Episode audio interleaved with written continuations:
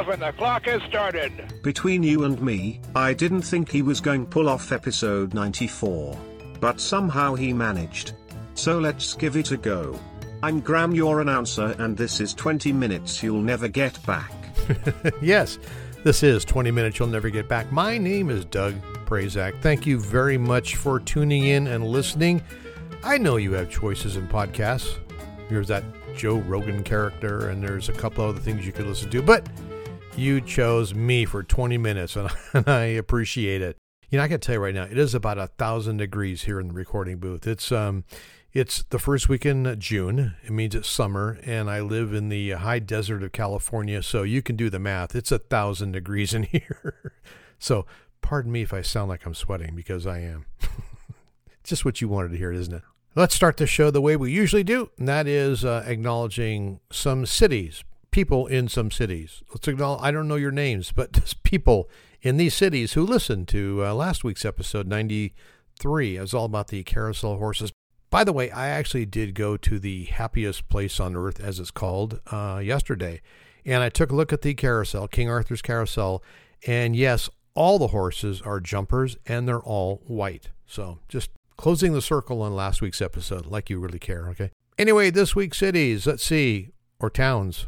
Who I don't know if they're big cities or towns, but uh, Antofagasta. Antofagasta is in Chile. So hello to my Chilean friends. Um, this one is it, it's spelled Nancy. I, I I'm guessing there's another way of pronouncing it besides Nancy, but that's just my American slang on it here. Nancy France and uh, or Zottegem. That is uh, in the East Flanders province of Belgium. So, welcome to you all. And uh, leaving the international scene and coming back to California, hello once again to Milpitas, California. Now, I have not been to Antofagasta, Nancy, or Zottegem, but I have been to Milpitas a billion times. It's right in the middle of the uh, Silicon Valley. You can't miss it. but still, no Iceland. Now, I know the uh, DSTA, and if you don't know what the DSTA is, uh, last week I told you that's uh, Catherine. She's the director of states and territory acquisitions for this show. I know she's working on the case, so we're just going to let her do her thing, and sooner or later, we will have Iceland. All right, that business is done, and now I think it's time to uh, start the real show. You've all been waiting for it, haven't you? now, I had no idea how this topic came to be, and then I remembered, oh, yeah, I opened a bottle of beer. And then after I did that, I looked at the cap. so, guess what we're going to talk about? bottle caps. Yay! That's right, bottle caps. You heard me. And guess what? I did the research, so you don't have to. All about bottle caps. The, you know, that thing I popped off of the bottle is called a crown cap. Did you know that one? The crown cap. And it has uh, become widely used for all kinds of alcoholic and non alcoholic beverages. If you take a look at the supermarket shelves, you'll see that, you know, this type of cap not only seals beers, but also other beverages from soft drinks to even water before the invention of crown caps, the you know the average life of a soft drink was very was very short. It used to be um, people used cork stoppers. Now, unfortunately, the beverages degraded pretty quickly due to either leaking or through the carbon dioxide evaporation. This problem happened during both the transport and the storage of bottles and it existed until the end of the 19th century. That is a long time for a problem. Well, enter William Painter. Now, William was born in Ireland in 1838, and at the age of 20, he immigrated to the United States in search of better opportunities. He settled in Baltimore, Maryland, and embarked on a life as an inventor, and he actually earned more than 80 patents over the course of his lifetime. Now, he had developed a number of ingenious devices, such as a paper folding machine, a safety ejection seat for passenger trains. you know, it's got to be a rough ride when you need an ejection seat when you're riding on a train. wow. Well, congratulations to William for, for doing that one.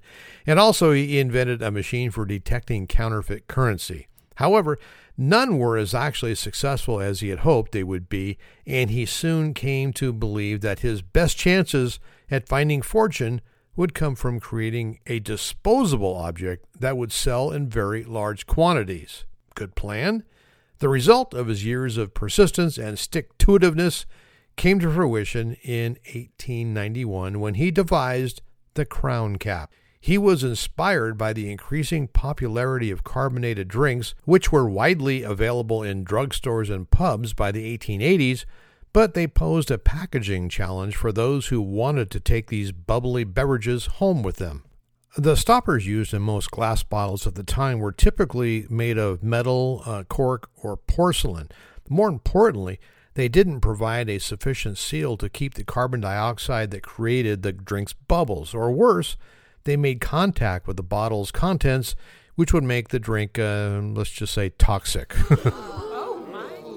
well, Painter's design was simple, and he called it crown corks. It used a metal lid lined with a thin cork disc for improving the seal and protecting the drink from the metal. The caps had a corrugated edge in the form of an inverted crown that would be pressed around the rim of the top of the bottle hence the name crown cork and eventually crown cap. Now, these caps were designed for one time use and they were inexpensive and they were completely leak proof. Painter filed for a patent in 1890 and received it in 1892. Great, but how do you open those bottles? With your teeth? A screwdriver? Well, in uh, 1894, he received a U.S. patent for the bottle cap lifter now known as a bottle opener. It was actually it was the first church key style of a bottle opener. The bottle openers at the time resembled old keys that monks used, and ironically, the device used to open the beer was called a church key. William founded his own manufacturing business called the Bottle Seal Company, and that was located in Baltimore. The name was changed to the Crown Cork and Seal Company upon the near immediate success of Painter's new bottle cap. The company is now known as Crown Holdings, and it's one of the biggest beverage and food packagers in the world. Now, Williams set out on a campaign to convince bottlers that his cap was the right cap for them to use on their products. This was a challenge at first because bottles would have to be made a very specific way for the crown caps to work, with a special neck tip design for the cap's metal teeth to grip onto when pressed around the bottle. There would also need to be some way for people to press the caps onto the bottles efficiently so that proper force was applied and so that the seal would be created correctly without breaking the bottle. Now, I've already said that Painter was an inventor, so he provided his own solution to the problem. By 1898, he had created a foot powered crowner device to sell to bottlers and retailers so they could seal the bottles with his caps quickly and easily. I'm telling you, that William, always thinking. Now, this helped to drive acceptance of his bottle caps rather quickly around the world, and by 1906, his company was opening manufacturing plants in nations such as Germany, France, Brazil, and Japan. And now for the sad part that year, in 1906, Painter died, but he was a wealthy man. In the 1920s, the Crown Cork and Seal Company had several branches around the world. The prohibition of that time, however, spared absolutely nobody, and for this reason, the company had to refocus on caps for soft drinks and they sort of bid farewell to beer, which had been its core business until that time. Now, in addition, in the 1930s, the company also began experimenting with systems for can sealing. At the end of the Prohibition era, the crown cap began again to be used widely for most drinks on the market, much to the delight of all the consumers of the time, because, you know, they had those church key bottle openers. in the decades that followed, the company continued to grow and prosper, and by the 1930s, it was providing nearly half the world's bottle caps. Painter's 1892 Crown Cork bottle cap is little changed from the same bottle caps being used today. The most significant change is that the cork liner was phased out by the 1960s and replaced with aluminum, plastic, or vinyl or other materials. And here's a sad note your podcast host, yours truly, remembers when bottle caps had cork liners. Oh my God, I'm old. Another big change, and this is a big one, people. Pay attention. The number of flanges on the modern bottle cap is now 21, as compared to the 24 from the original patent. You see, apparently German engineers determined that 21 flanges was optimal for sealing and carbonation preservation purposes.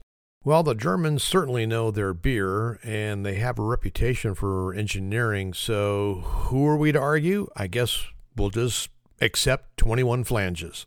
In 1958, the Crown Cork and Seal Company moved its corporate headquarters to Philadelphia and it now has more than 6.5 billion in annual sales.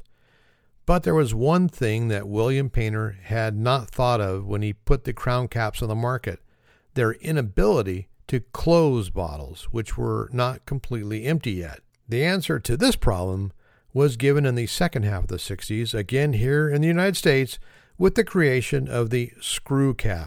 Its special conformation made it possible to avoid the use of a bottle opener and to close an unfinished bottle thanks to the special ridge located on the neck of the bottle. You know, yeah, that works great for the two liter Coke bottles, but no one ever, anywhere, should drink a beer from a screw on top. You pop off the crown cap just like William Painter imagined it, and you finish the beer. End of story. so, with that, we're going to take a quick break. And we come back, speaking of beer and maybe caps, I don't know. I'll have some statistics for you. You might find enlightening, so don't go away. This is the land of sky blue waters, land of cool enchantment.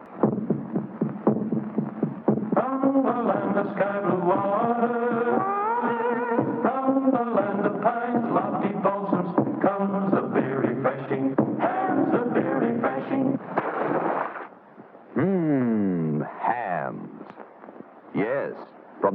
of sky blue waters to you comes Hamm's.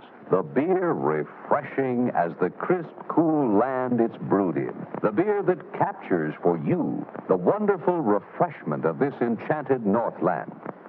Hamm's from the land of sky blue waters.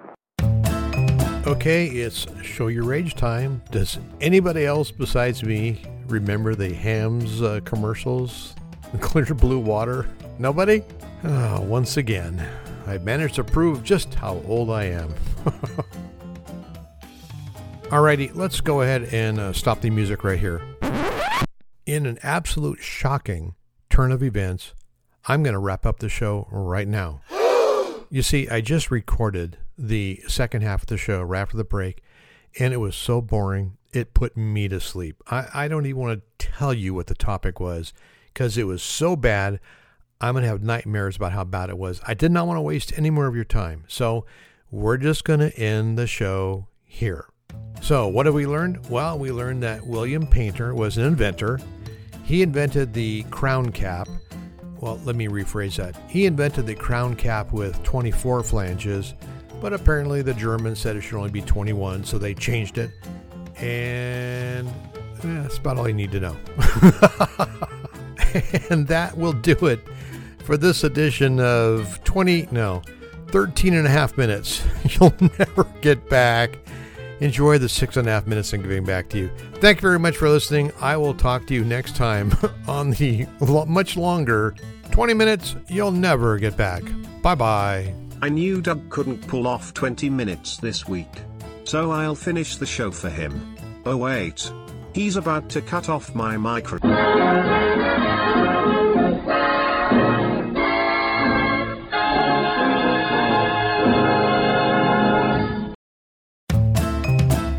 Hi, it's me again, Doug. I want to take up a couple more seconds of your time just to remind you if you want to stay informed of when uh, the next podcast is posted, all you need to do is sign up at uh, on that Instagram machine. It's at uh, 20MYNGB, 20 MYNGB, and that means 20 minutes you'll never get back. Uh, if you sign up there, you'll uh, always see when the next podcast is uploaded. And if you want to leave some comments, by all means, please do go to the uh, website at 20minutespodcast.com.